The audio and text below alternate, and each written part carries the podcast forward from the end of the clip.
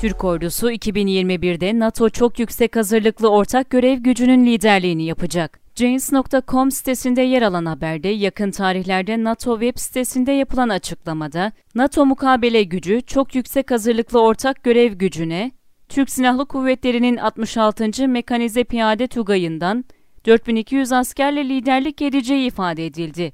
NATO tarafından yapılan açıklamada Tugay'ın NATO içerisindeki en mobilize birimlerden biri olduğu ve Türkiye'nin özellikle lojistik alanı olmak üzere bu hususta önemli yatırımlar yaptığı, ayrıca Tugay'ın NATO uyumlu en modern Türk silahlı muharip araçları, tank savar füzeleri ve topçu modellerini kullandığı belirtildi.